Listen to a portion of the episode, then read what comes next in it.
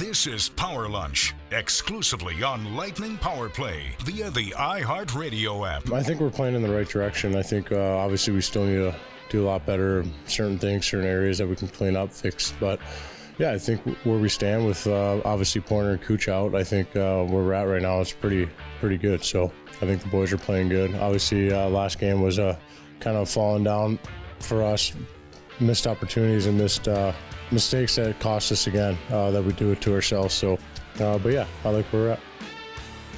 I think so too.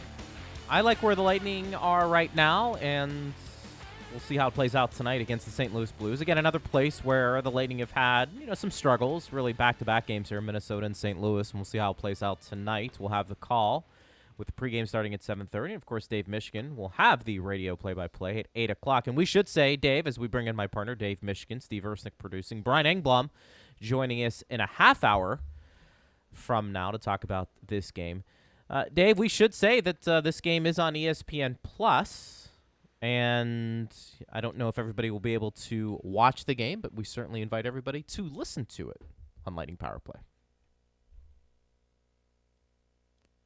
Did we lose Dave? We might have lost Dave. It was such a great question. He didn't know how to respond to it that Dave froze. But we've had some internet connections a little bit there from St. Louis. That's where Dave is right now. So we'll we'll effort to get him. But yes, if you're just joining us, the game is on ESPN Plus. It's one of four or five games this year that's exclusive to ESPN Plus, Yeah. which is their premium service. It's about sixty bucks a year, I think, but I think you can also sign up for six or seven bucks a month. No doubt. And um, I believe the other games are Tampa Bay Montreal, which is uh, December 28th. And you've got one on March 29th and then April 28th. Mhm. So a few games, uh, as Yeah. you mentioned, Steve. And, and I think we have Dave back. And Dave, I I, was do. just giving I'm everybody an, an opportunity to let them know that if they want to listen to the game tonight, they can, uh, especially tonight because the game is on ESPN Plus. Yeah, John Buccigross is going to be doing the game, and I've not yet seen him Nice. this morning, but I remember him from way back when ESPN slash ABC had the rights when I first joined the Lightning, Yeah. even before I first joined the Lightning. But uh, I got to know him a little bit during the 04 Cup run because he was covering the playoffs that year for ESPN. Good for him. He's done a lot of Frozen Four through the years. I know that, and he's a big hockey enthusiast. So Yeah, I for always his felt like sake, I, I'm glad he's getting an opportunity to, to do some games now that ESPN has has at least part of the national rights package. Yeah, and I always, I always felt like during that time when ESPN stopped broadcasting the games that he was a pretty good ambassador for the NHL on that Yes. network that didn't really showcase too much NHL action. So good for him. And uh, again, we invite people to uh, check us out on Lightning Power Play. Of course, as I said before, Brian Engblom will be joining us in about 30 minutes to talk about this Lightning team and what to expect tonight. And, you know, hopefully they have uh, a couple of reinforcements back in the lineup, Dave. We'll see how it all plays out. I know Cernak has missed the last eight games, getting closer. Maybe we see him tonight. Hopefully that is the case. And he was uh, taking so it was a full practice yesterday, Greg. So the Lightning have not yet hit the ice because, of course, we're in Central Time here in St. Yes. Louis. But I would not be surprised if this is an optional because they had a full skate yesterday. We'll see. But at the full skate yesterday, Cernak was was paired with McDonagh, which is usually a pretty Yeah, good a good indication that he's ready to come back. And for what it's worth, which may not be worth much, Sergachev was with Bogosian. So we touched on this yesterday.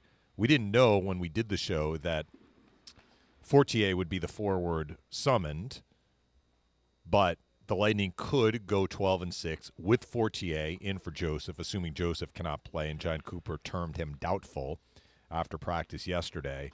Or they could go 11 and 7 and have Cernak in with Foote. So that part you can't really tell from Yeah. practice because they need to fill out the four forward lines.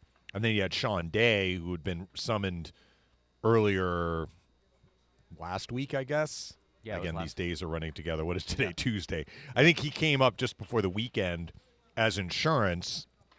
They sent Fredrik Claesson back to Syracuse. So the Lightning had eight defensemen in practice yesterday. So Foote was paired with Day. But if they go with seven defensemen, that would mean that Foote is in. It doesn't mean that just because Foote was not paired with Sergachev that he's not playing.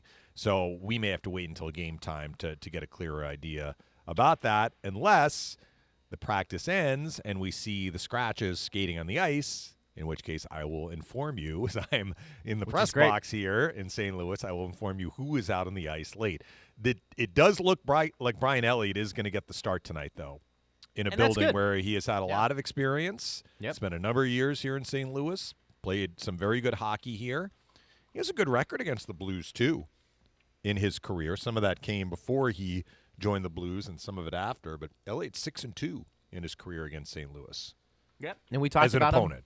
Yeah, and we talked uh, about his play with Frantz Jean yesterday, Dave, and the work he's been putting in in between starts, and kind of the schedule has dictated that Vassy is playing the majority of these games. But we are going to see Elliott and his workload increase, and I think he's gotten better with every start, and I think that's what you want to see. Because Dave, let's face it too.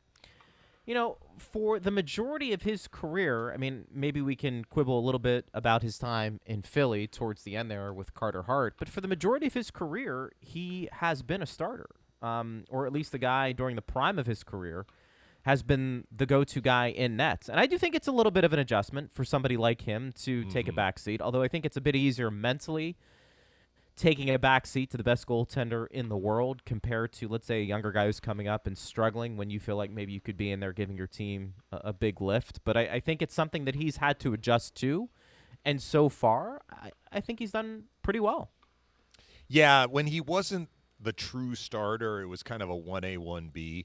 But it sounds like when he arrived in St. Louis, he was not really expected to play as much as he did, and he earned the time that he got. So there were some years where he played more than others, but he always played a fair amount. So if he wasn't maybe the main guy, he was getting maybe 40% to 45% of the games played. This is a way different scenario for him, which is why we asked Frantz about how Elliott is using practice to stay sharp. I mean, three starts in the first 20 games. I- I'm sure that that is very new for him. Now, he's not going to get three starts in the next 20 games, I think, assuming all goes to plan, because the Lightning schedule will become more condensed. And Frantz talked about that. He said, you know, Brian has kind of been a victim of our schedule in that the Lightning have not had a rigorous schedule in the first 20. Not many back to backs, several segments of like two days or three days between games. So they've been able to lean on Vasilevskiy more than they probably will in the next 20, let's say, or even in the next couple of weeks. yeah for sure. And then you know it's going to ramp up and both Vassy and Elliott's are going to have to it's going to be interesting because Elliott will probably play a little bit more and Vassy he's going to still be playing a lot but not maybe as much. And it, it'll it will be interesting to see that dynamic uh, once we get into the real rigors of the schedule uh, for both goaltenders. Fortier gets called up Dave from Yeah, Syracuse what, him. what I like about the Lightning and we saw him during preseason and he did stand out at times Had a hat trick he did against Carolina in the preseason. that's a good uh, recall there by you. And I- I think one of the things I respect about the Lightning organization, Dave, is that guys who do get called up from Syracuse, they earn it. And it doesn't matter if you're a veteran or if you're a young prospect. And I think particularly a young player, sometimes you get buried in somebody's minor league system. You don't get a chance to come up when you're having a good season.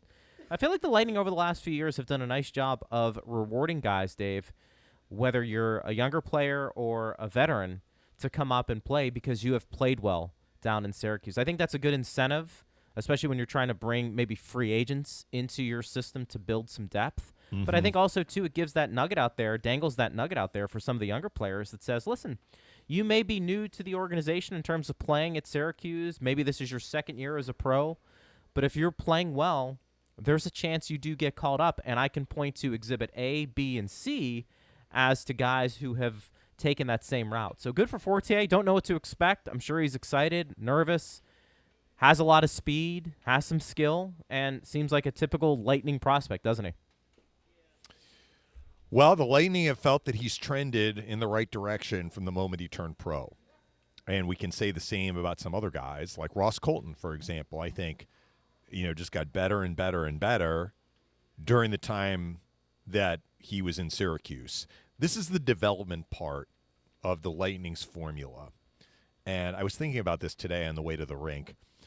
Like you hear so much about these draft experts, and I'm not saying that term with derision. I mean, they are draft experts. They know a lot more about the draft and, and these young players than certainly I do. They spend a lot of time researching them. I'm not talking about the scouts, talking about the people who report on the draft. But you always hear about like this player's ceiling is this guy projects to be a, a bottom six forward. This guy projects to be a tweener or this guy is going to really have to improve this area of his game if he hopes to make it to the NHL. And you know what? There may be there may be some truth, there may be a lot of truth in that statement at that moment. But every player has a chance to control his own future, positively or negatively.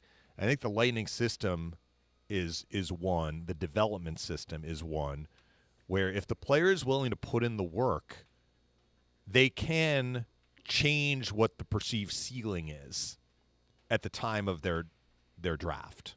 You know what I'm saying?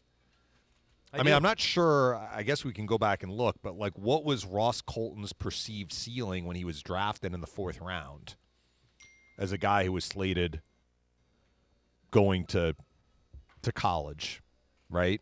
Yeah. Well, the it's one thing about probably this, not a, a future that included scoring the game-winning goal in a Stanley Cup clinching victory. Well, that's right, So, and and I think the one thing you know, all I'm saying is that where Fortier was a second round pick, so I'm not saying that he doesn't Sure. have a high ceiling. He was a second round pick, but I think the Lightning have shown that if the player is game and willing and eager and receptive to the instruction that they can give that player, once he is fully in their system, by fully in their system, I mean like under their tutelage in the minor leagues. A little different than when you're in college or playing junior. You have a different coaching staff. Like you have the input from the Lightning, like director of player personnel and and the development people that they have who visit and they get exposed to the way the Lightning do things at prospect camps or development camps. They meet Barb Underhill. Like they get some tutelage along the way. But once they're in Syracuse and they are basically being fed a diet of the way the Lightning do things day in, day out, I think we've seen that that's where players can really take off. I mean, I would Fortier is with that. only in his second Yeah. pro year. I would agree. This is quite, if he gets in tonight, this is quite an accomplishment for him. Well, Dave, and you know, don't look now, but look at the Lightning's roster when you start talking about draft picks. I mean, again, Fortier, I, we don't know if he's going to stick, but uh, as you mentioned, a second round pick, Raddysh a second round pick, Katchouk a second round pick. Yeah. You've got some guys here. You know, a lot of people thought Dave, and when I say a lot of people, I think from the outside looking in, th- they'll look at the Lightning right now and they'll say, okay, they got their core in place. They've traded away some assets and some prospects, and maybe their minor league system isn't as quote unquote deep as it was three, four years ago. Uh, However, you want to take that statement, I, I- think there is a perception there that that that is what's going on with the Lightning. I think the Lightning will push back and say, well, that's not the case. But you know, we thought that Barré-Boulet and Katchouk and Raddysh, that was kind of the next wave of prospects. But then after that, what did you have? No, don't look now. I mean, you know, Fortier Yeah. comes up and he could be that next wave of prospects that could be pushing for a spot. Of course, you had the Josephs and you had the Coltons before the the kid line, you know, with with Katchouk and Raddysh coming up and Barré-Boulet. The, the bottom line is the Lightning, they are developing talent, but they're they're still drafting very well. And the fact that some of these guys are still making it to the pro game, Dave, and when they do, they are contributing, I think speaks to Al Murray a bit more and his staff. But also too, let's give credit down in Syracuse with Ben Yeah. Groulx and the way they've developed those players. I mean, I, I think I'm sure there's been interest from some other teams, but if you're not looking at Ben Groulx as a guy to maybe lead your team, you're probably doing yourself a disservice, particularly a younger team, because it, it feels like, at least, Dave, he is getting these guys prepared to play at the NHL level where they're not overwhelmed. I would agree with that. And look, not every player who has come up has necessarily, you know, secured a spot right away. But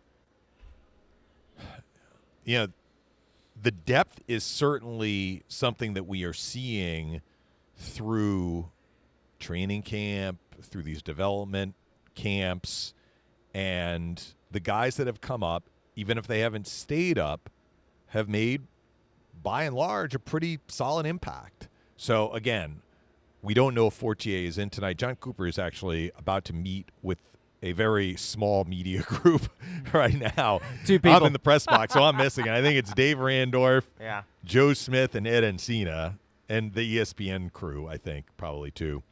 So that's not too small of a, a group, but we'll we'll get some more information when he talks. And if he's talking now, that means it's going to be an optional skate. so he may answer the question Yeah. yes, Fortier's in, or he might say, show up at seven o'clock central and find out.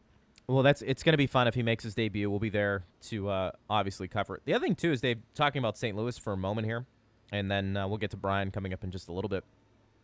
I don't know. I'm, I'm sure you're talking to some guys from the Blues, but having a chance to kind of do a little bit of a, a deep dive into the roster, I, you kind of have to do a double take with some of the players on their team who they have. I mean, boy, didn't it feel like five years ago that Vlad Tarasenko was on the trade block. they were looking to move him, and like you see that he's on his right, and he's he's performing well. I know there was a lot of talk about his he shoulder had injury, and but he yeah he's had a lot of injury problems. he has. the last couple of years, and you think about the last couple of years and and how spread out the last couple of years have been. I wrote it down, Greg. He's played only 34 regular season games total the last two years. Now, I think he's played every playoff game. The Blues have not had deep runs in either year, either in the bubble or last year. They got swept by Colorado in the first round. But over two full regular seasons, a total of 34 games played by Tarasenko. And during so that he's time, finally healthy. yeah, and during that time though, he complained. I know about the way his shoulder injury was handled, which is Yeah. why he wanted to be gone. But Dave, I don't, I don't know what you're hearing over there. I mean, I, I guess. Have they just come to some sort of truce where they said, "Listen, I'll play, and then if you want to deal me, deal me"? But I mean, uh, how? how is yeah, that I didn't. Out? uh, I didn't. I didn't really get into a Yeah. conversation about him. I mean, I did touch base with Chris Kerber, their longtime radio broadcaster, who we go back almost 30 years now. So we we caught up on some stuff unrelated to hockey. A little well, bit. tell us, Dave. Tell it too. now. Well, look, he did. He did let me know that Bozak was Doesn't was like going on the. COVID list, Yeah. which is another topic because we're starting to see it around the league. Cody Ceci is on the COVID list. Bruce Cassidy, Yep. Bruins head coach, is on the COVID list. The Blues actually closed off the event level, which is what they call the the locker room level, to non-broadcast media. So in other words, if you are not involved in a broadcast, read ESPN or maybe Chris, who is their radio broadcaster, you can't go at the locker room level and they're doing all their media over Zoom and they're probably very aware that there have been some teams that have had you know COVID outbreaks, whether it's Ottawa or the Islanders, and now they have a player that is going to miss tonight's game because he's on the list. So they want to. I mean, that sounds like it's more in the room than than anybody else coming down there. But they said out of an abundance of caution, they're closing that area off. The lighting side of the the locker room area is open, which is where Coop is doing his press conference. Uh, so Chris and I talked a little bit about that, and he was telling me how he was going to talk to Berube, which you know he had to he had to kind of have some machinations there to to work his way to an area where where they would allow Yeah. him to do to do the interview. But what he said was, you know, they may they may be down to 11 forwards because they have some injuries. So here's what we know about the Blues. They have some injuries. David Perron is out. Klim Kostin is out. They have had some other of their regulars, some other regulars at the forward position missed some time. Ryan O'Reilly missed a handful of games. Brayden Schenn missed a handful of games. And now Bozak, of course, is out as well.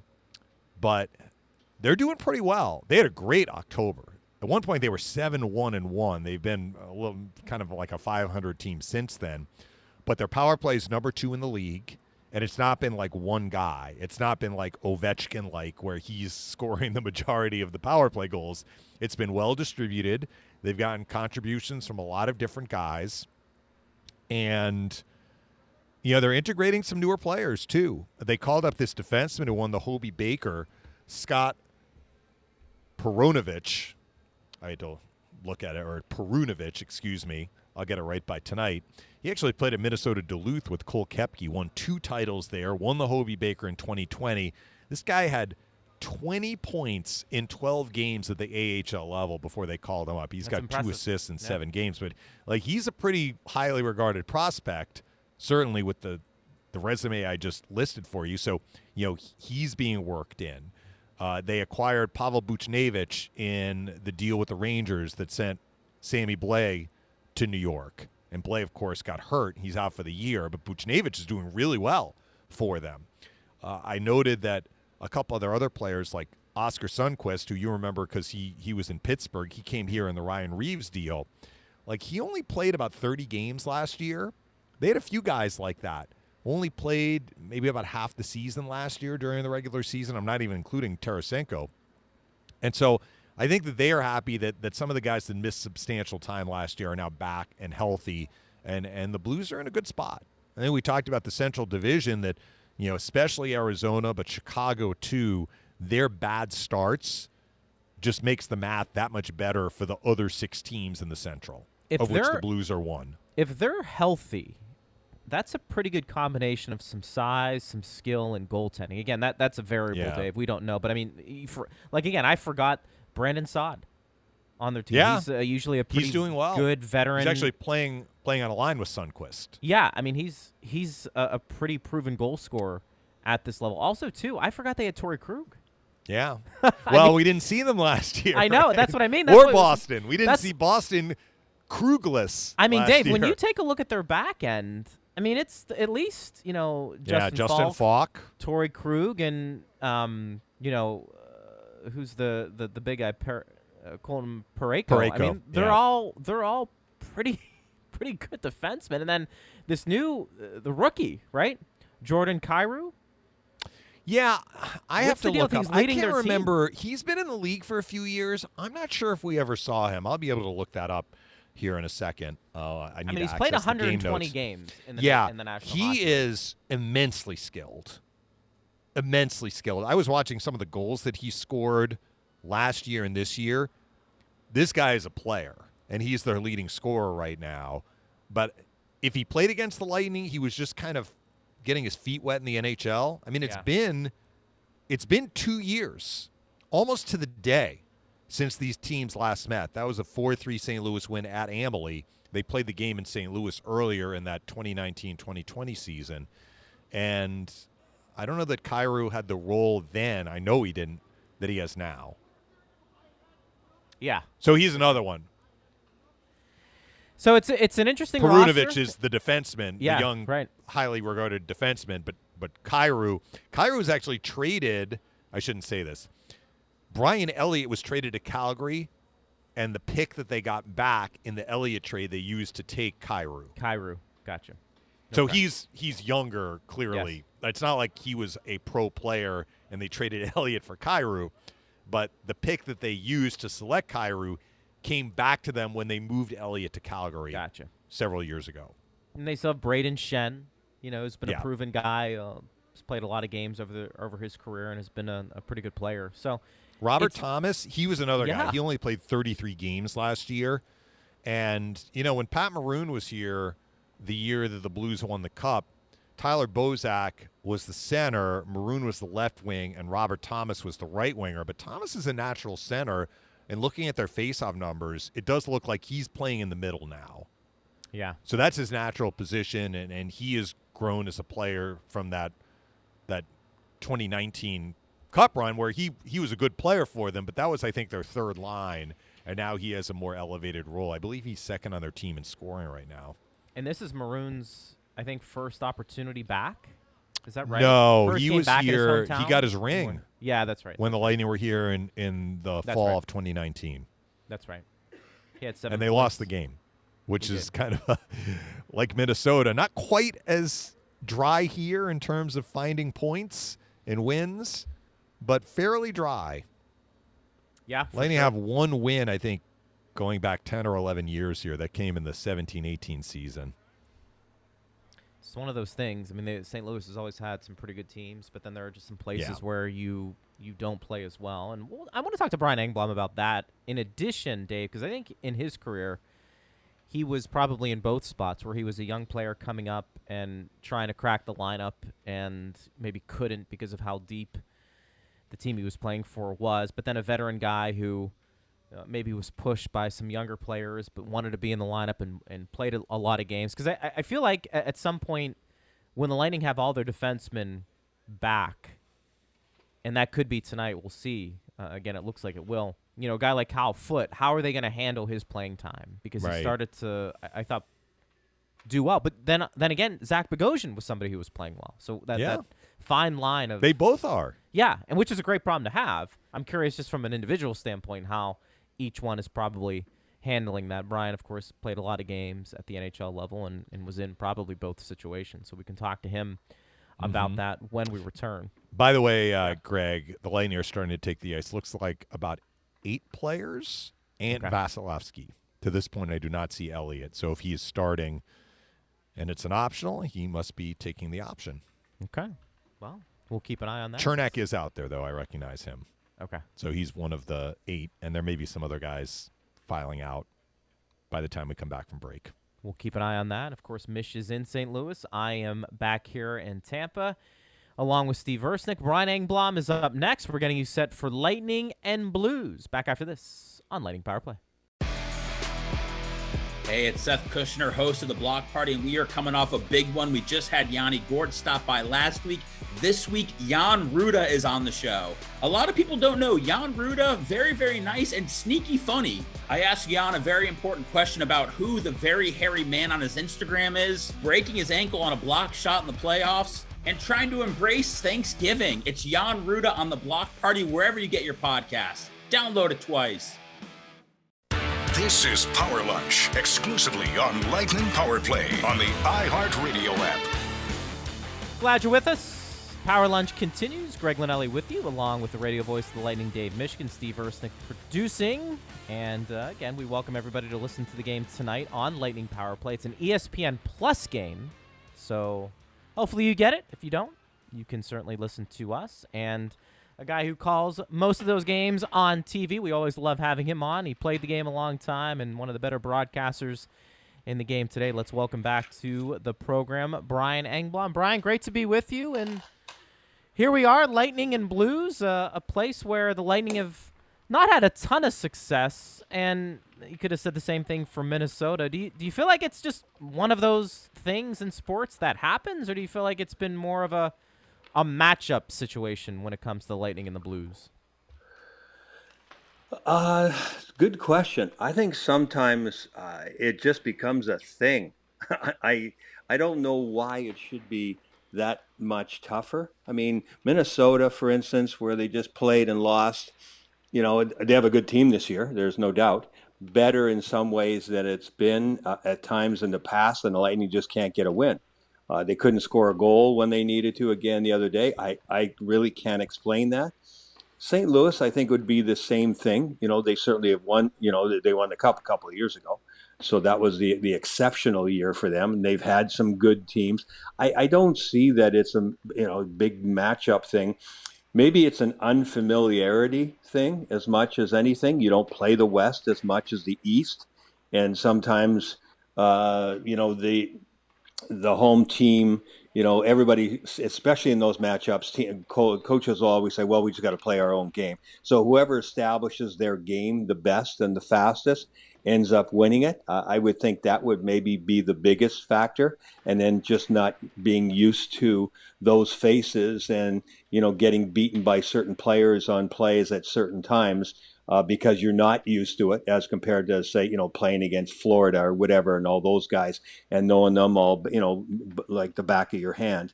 Uh, I I would think that you know that maybe would be the biggest thing you could try to explain away. Other than that, I don't know. By the way, guys, uh, looks like there are nine Lightning skaters taking part in the optional skate, not including Vasilevskiy, but no Elliott. So I think we can safely assume Elliott is the starter tonight.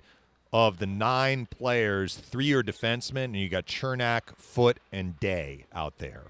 So, really, no surprise there that those would be the three guys. And not surprisingly as well, Fortier is one of the the six forwards in a white jersey getting the work. And I want to ask you, Brian, about Fortier.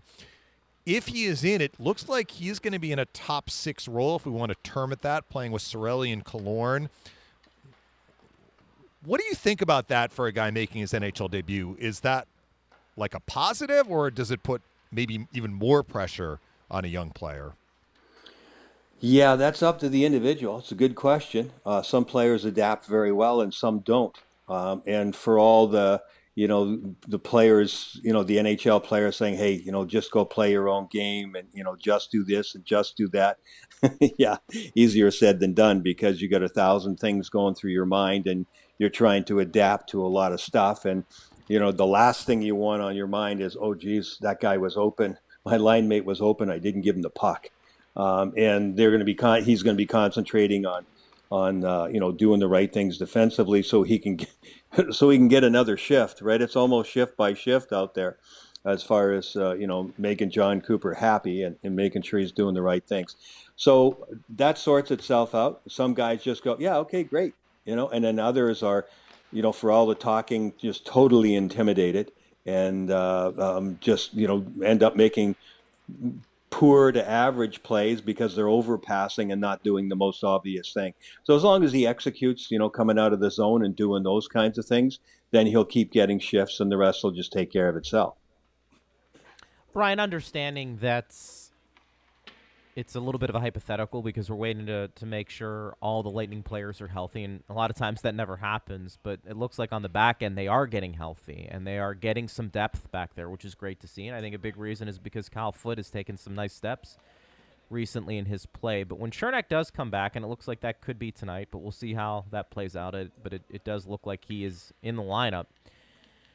The the balancing act between playing a veteran in Bogosian and playing a younger guy in Cal Foote. How hard is that for a coaching staff to want to get both of those guys reps? And how hard is it for a guy like Foote, who I think we all agree, Brian, needs to play because he's a young guy, but at the same time, you know, you want to win games and play the best player at that position. So what what is the right balancing act when it comes to the back end there?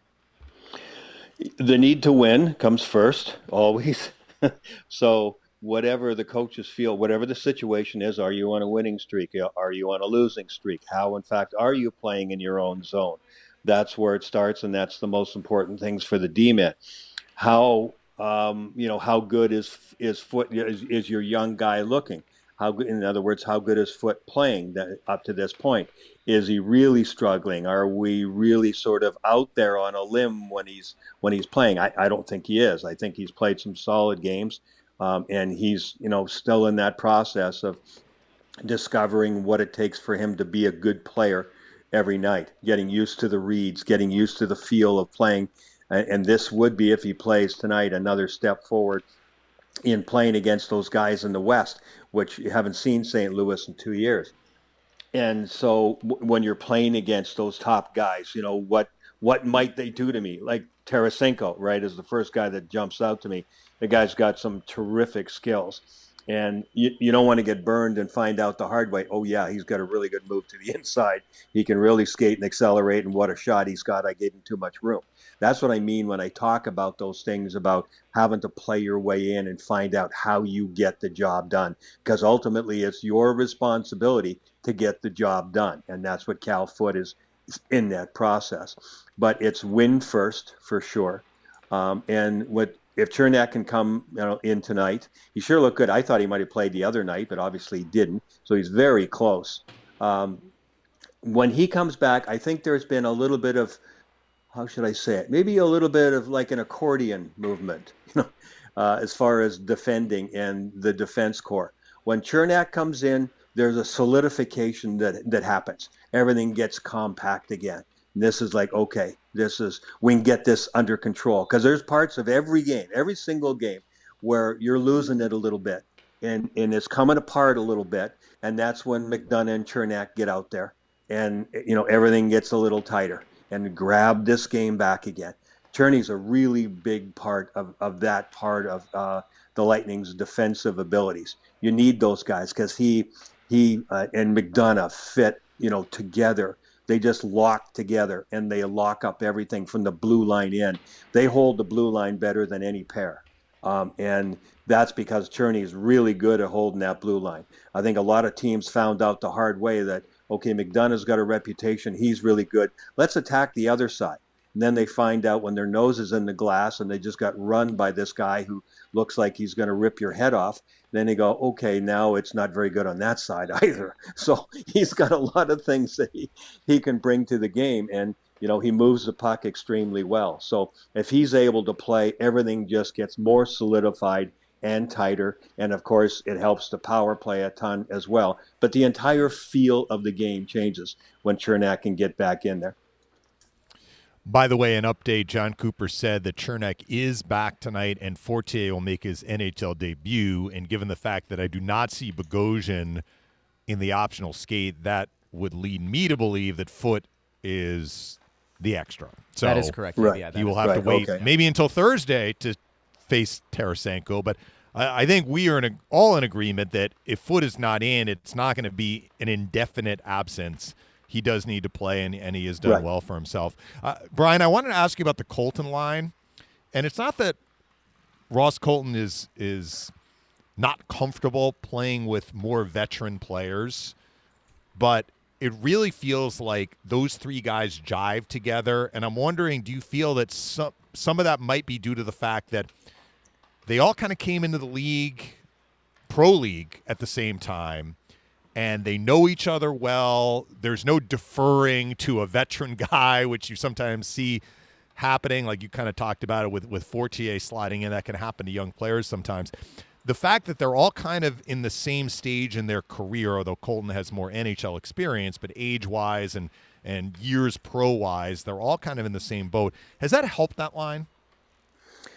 Yeah, I think that they're, they are so familiar with each other at the American League level. Yeah, that helps a lot. It- but this is is pure chemistry. I mean, that's what coaches get paid to do, right? They have a lot of times, most times, you will see a young guy who, uh, you know, maybe gets babysat by having, uh, you know, experienced guys with him, and then you go, okay, well, that's working okay, but it's not great, and you have to worry about all three guys on the line, and, and are they being successful? Or is only one being successful? Um, and then you, you change it around and you go, okay, we'll put these three young guys together, but if they're making too many mistakes, then we can't have that. So again, it's about the good of the team, um, uh, then the good of the line, then the good of the individual. They're all very finely tuned, but separate, but together, if you get what I mean. So that's why it's such a delicate balancing act. Well, when he put the young guys together, Katchouk and Raddysh and Colton together, they right off the bat, they were pretty darn good. So okay, I'll feed them a little more, a little more. Next thing you knew, Coop was singling them out, uh, you know, virtually every game, saying they played really well. They had the puck in the offensive zone, and they still seem to in the offensive zone more than they are in their own end. What young guys tend to have happen is they get running around in their own end. They're not good, res- responsible defensively, or or they're running around too much trying to put out fires, and that's every bit as bad. But they've been very good at the execution. They're well disciplined, and in fact, have played against some really pretty high end guys. I mean, that Eriksson Ek line, which is a real grinding, tough line for Minnesota, they saw a lot of ice time against them, especially the game here in in uh, Tampa Bay. Uh, so they have proven that they can play in their own end, and in fact, they've proven that they can play in the in the offensive zone and spend a good amount of their time. And what's wrong with that? That is terrific. There's been a couple of games lately where the third and fourth line have been consistently in the offensive zone better than the top two lines. So that says a lot about the chemistry. So then, you know, Coop just put them together and went, okay, yeah, these guys are fine, which means the Bellemare, Perry, uh, um, uh, Big Rig, he, he ends, uh, that line ends up together, and all the experienced guys are all uh, on the same line, and they're doing fine too. And so they're building chemistry. So it, it happens, uh, it got there, and, and really that's what this is all about. Brian Engblom joins us here on Power Lunch on Lightning Power Play. Uh, Brian, I have felt from the start, and going back to preseason, that when you do talk about the younger guys up front, the Katchouk was the one that stood out for me maybe the most. Barré-Boulet had the most NHL experience and maybe had a little bit more flash to his game and, and came on the scene with a little bit more pizzazz last year because he scored a few goals and was on the power play. But it feels like when everybody is back, and again, this is assuming guys are healthy, which is a big if. Do you feel like Katchouk has been the most consistent with what they're asking him to do and what he brings every night? Uh, yes, I would agree with that. Yeah, I've used the analogy. To me, he reminds me a little bit of Ondrej Palat. Um, he doesn't have Ondrej's offense yet, but if you look at his history, his, his offense is pretty darn good at every level he's been at. He was terrific in junior his last year or so, really produced a lot. Um, really good, solid two way player, knows the game, plays physical like Pally does, does the right things, covers up, is in the right position. Um, that kind of game gets noticed, especially when you are physical. Um, his offensive confidence is not really there yet. That just takes time, and every individual is different. Barré-Boulet is more of an offensive oriented guy. He's small, he kind of scoots around. Um, I think with him, you look at him and you go, okay, make sure you're doing the right thing defensively. Make sure you are in the right spot. Make sure you're making the right passes coming out of the zone and in the neutral zone and on the attack and not turning the puck over. But boy, can he make plays. He's got better hands and better feel offensively um, than uh, Katchouk, in, in, my mind. That's my opinion. Um, and he can more freely, you know, shoot the puck, shoot to score. Whereas I get the feeling Katchouk is going to grind more and get those game those goals from you know eight to ten feet in front of the net, Yanni Gourde style sort of thing, and maybe work his way into something more offensively as you go. Taylor Raddysh reminds me of Corey Perry. Uh, when I watch him skate, the way he handles the puck, the way even the blade of his stick, even the way he stick handles and his release, which we see in practice, but unfortunately we don't see in the games. And so to me, he's more of a gunner and a scorer, but he's not comfortable yet. But what he's done is, as I mentioned earlier, as a line and uh, he as an individual has proven to the coaches, yes, I know what I'm doing in all three areas of the ice, and then the offense comes next. But boy, I've seen him shoot the puck in practice. I go, come on, shoot it there. He had one great chance in Minnesota. He held on a second too late and he got it deflected over the net. That's NHL experience. You can't teach that. Uh, I wish, like, he, he skated the top of the circle. Uh, on the left wing side, out of the corner, had some room, used it. I loved that. So that was a look of, okay, now I'm starting to look for openings. But he waited too long. This is the NHL, and defenseman came out and put got that stick on it. So next thing he goes, you know, okay, I, I got to shoot a second earlier. I don't have to get that close and just get some confidence offensively. Brian, we've seen from the moment that he arrived with the Lightning how good Pat Maroon's hands are, particularly around the net. Soft hands for a big man. He has had the puck in his stick a lot with that Bellemare Perry line doing yeah. so well how much can that help a player who has good hands to get a feel for the puck as much as he has had the puck on his stick, particularly in the offensive zone? Well, uh, confidence goal scoring is it doesn't matter how many years you've been in the league. Uh, you know, you've heard Stammer refer to it, and he's one of the great scorers of, of this generation. Pat scored 27 goals one year, right, playing at Edmonton. He hasn't had a lot of other, you know, big years in the NHL, but he's been pretty solid. Um, you know, it's just dependent on you know who he's been playing with. He tends to get put uh, with uh, maybe second and third line guys. Uh, he did have some time early in his career where he was first line. I think he, he had some time with Corey Perry and Getzlaf in, in Anaheim back in the day. And because of that, you know, he put up some good numbers. But because of his size, it was also looked upon as being, you know, the tough guy and the penalty minute guy. And those guys can get distracted or even misused a little bit to the point where, okay, we need you to get out there and, you know, get in that guy's face. Uh, we need you to hit. So you get you're programming your players into something that is less than what you might get you, know, like less than their capabilities. That's a better way to put it. That happens a lot to virtually everybody at every position because it's necessary for the team, for the coach to say, I need this from you, which may be beneath you a little bit. And next thing you know, I've used this with Ryan McDonagh last year and early the year before.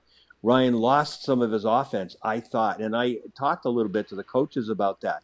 Like he doesn't look like he's having any joy in his game. There's no joy. That's the word I use. There's no joy in Ryan McDonagh's game. He penalty kills, he matches up, he blocks shots, he hammers people, he turns the, the, the offense away every night. Okay, great. You're 50 games into it, and it's another night of on the rock pile. And you lose your offense. You lose your instincts. And that's no good for a guy as good as Ryan McDonagh. So let's go back to Pat Maroon. Year over year, the last couple especially, we, I know he's not the fastest guy, and I know he's not top six anymore because of that. Well, he's played himself into that. That's fine. He's a very valuable piece, but he does have very good hands, and they're still working on that chemistry. He and Perry have a really good idea of what they want to do. They want to work down low, behind the net, below the tops of the circles. And uh, Bellemare is starting to get a feel for that. And I think he's the one that has taken a little more time to get used to that. But this line is really valuable. And when you have Perry, who has 50 goal scoring hands, and Pat Maroon, who can score goals, he missed a couple of grade A chances against Minnesota. But the more chances he gets, the more he's going to score. Now you've got a third line that can be really dangerous on two two fronts: possession in the offensive zone, which is great, and put it in the back of the net. It's you know it's it's such a fascinating conversation because it almost feels like it's it's a lot it's a lot more mental than physical, Brian. When you get guys who have been put in a certain role and then ask them to take on a different role, and you mentioned McDonagh and, and Corey Perry, and I think those are really good examples. And I'm wondering for Perry, do you think he's a guy that if you did put him on a first or second line, that he still could score 25, 30 goals, or do you feel like over the last couple of years, has he had to accept he's more of a third and fourth line player with the potential to chip in here and there offensively? If that's the case, that has to be, in many ways, a, a tough pill to swallow if you're a guy who's always been leaned on to score a lot. Yeah, it's a transition which he's been into the last couple of years. Former 50 goal scorer, Hart Trophy winner, um, you know, 30, 40 goals, you know, in a blink of an eye early in his career. He's done it, been there, done that. Also, been a Stanley Cup winner in, in Anaheim, been to the finals, as we know, the last two years. A lot of value there. I thought he was a fantastic signing, and I still think he is because I know he's very, like, he, he has no problem fitting in. It's not like he's going to come in and sit in the corner and be quiet. He knows who he is, and he knows the game. And, you know, we've heard references from other players about how much he talks, right? I watch him on the airplane even and he's very gregarious, you know, on, on the charter flights. He's up and down, he's walking, he's talking to guys, bends over, talks to guys, watches the card players play, uh, which is always the most boisterous group, right? But he's in there all the time. That's a very important element there before he even puts the, you know, the, the, the, the, stuff on and gets out on the ice. He's got the resume. I, I thought he could easily have been a 20 goal scorer for them this year. Now he got off to such a poor start; it just would not go in the net for him. So I don't know what his number is now because he's so far behind that possibility. But for me, it was about okay, which power play was he going to be on? If he got off to a great start and he was scoring four or five goals in the first, you know, six, seven games, he would have been first power play guy at the net. And now that's where I thought 20 goals, yeah, he could do 20 goals again. Who knows, maybe more, because the power play can be so incredible. Then Cooch goes down, things change, blah, blah, blah. Here we are. And he couldn't score for anything. He should have seven, I think, goals now. He's got a couple, and it's starting to come. That second, the first one, well, he did the monkey off the back thing, right, which was hilarious. You could feel, I mean, it was like throwing a piano off his back, too. You could just see it from him like, oh my goodness, are you kidding me? Finally. That is terrific. And then he scores again the other day. Goal scorer's goal. Great release, right up in the top corner. So now you've got those two guys, Maroon and Perry, and they can set each other up. And Bellemare, who just scored a goal too, uh, that's that's important. He's got to be able to contribute. It's going to be interesting to see where this line goes, and Corey Perry will be right in the middle of it. Last one for me, Brian. The Lightning are at 20 games. They've got 27 points, so you can check that box. They they've gotten some points early in the year. I'm just wondering, of the questions that you had about this team entering the season, how many of those questions and which questions have been answered, either fully or partially, and which questions have not yet been answered? Penalty kill was perhaps as big as the you know replacing the the four guys up front because the Yanni Gourde line, they all killed penalties and they were damn good at it. So I had penalty kill. You don't go anywhere without a penalty kill. Just ask the Vancouver Canucks, I mean, who are just horrible in that department. You have to be able to penalty kill. That's been answered. Uh, Joseph and Bellemare have done a terrific job. And the other combinations that have been used, the kids, Katchouk and Raddysh, have had their shifts. Uh, you know, see Killorn out there sometimes, Cirelli, uh, Palat, who, it doesn't matter. But for me, the Joseph Bellemare combination was really important, and they've been really good, and they've had uh, you know a lion's share of the penalty kill. Now, the Gourde line replacement, it is impossible to replace exactly the same way as those guys did because they were fantastic. And, you know, everybody has talked about them enough. You can't say that they were underrated. They were damn good. And uh, they had a chemistry all to themselves which was different than every other line the Lightning had. And that's why they were such a good team the last two years. So now we've talked about the Colton line. They're not the Yanni Gourde line, but because they don't have the experience, but they're coming and they're building. So now we've seen Coop use them to start periods, start a game, match them up, give them experience, and that's what you do. What else can you do? Getting them ready, grooming them to see when the chips fall in the playoffs and everything amps up. There's no way Coop can know, or even the players themselves, will they get to that next level when they have to do that same job against the Bergeron line or or the Ovechkin line or whoever they're going to play in the playoffs. They don't know until it happens. But all you can do is prepare them the best you can. So that was the other question is who's going to replace that start periods, that energy, that puck in the offensive zone, that matchup quality, and yes, score some big goals. They scored really, Gourde line scored some huge goals during the season and in the playoffs. So that part is still unanswered. The, the huge goals from other than the top six uh, forwards of the Lightning. Who's going to score those huge goals? That to me is still the most unanswered question. Well, Brian, as always, we appreciate the analysis. It's always fun talking hockey with you, and uh, enjoy watching the game tonight. And we'll talk to you uh, on Thursday. Always a pleasure, guys. Yeah, we'll enjoy the game tonight. Thanks a lot. You Thank got you, it. Brian. That is Brian Engblom joining us here on Power Lunch on Lightning Power Play, and uh, we're getting you set for Lightning and Blues tonight. That's an eight o'clock game. Don't forget, and pregame's going to be at seven thirty. So. Uh, always appreciate Brian's analysis. And uh, if you're just joining us, it does look like Cernak will be in the lineup, and uh, so will Fortier making his debut, and Brian Elliott, Dave, will be getting the opportunity to be in net going against his former team. And Coop did say Foote was out tonight, but Yes. They're gonna they're gonna try and get him back in as soon as possible. Yep, and that'll be the uh, interesting juggling act. But it sounded like Brian, uh, Dave, as you asked him that question, they an- he they have answered a lot of maybe his questions that he had coming into the season. Yeah, which was and nice. look, replacing the Gourde line. I don't know that you can ever replace the Gourde line. That was a singular line, and and replacing them, you're not going to find a carbon copy. And you may not find a line that did everything, even though it's not going to be a carbon copy that provides in a different way many the same things. But maybe you don't need to have everything replicated. Maybe there are other ways to to kind of solve this problem, if you want to call it that, or answer that question. And I think there's no question that what we have seen from the bottom six, the Bellemare line and the Colton line in the past few weeks, has been really encouraging. Yeah. They have given the Lightning quality minutes on a regular basis. And at least as far as the Bellemare line is concerned, they're starting to get rewarded in terms of goals and points. For sure.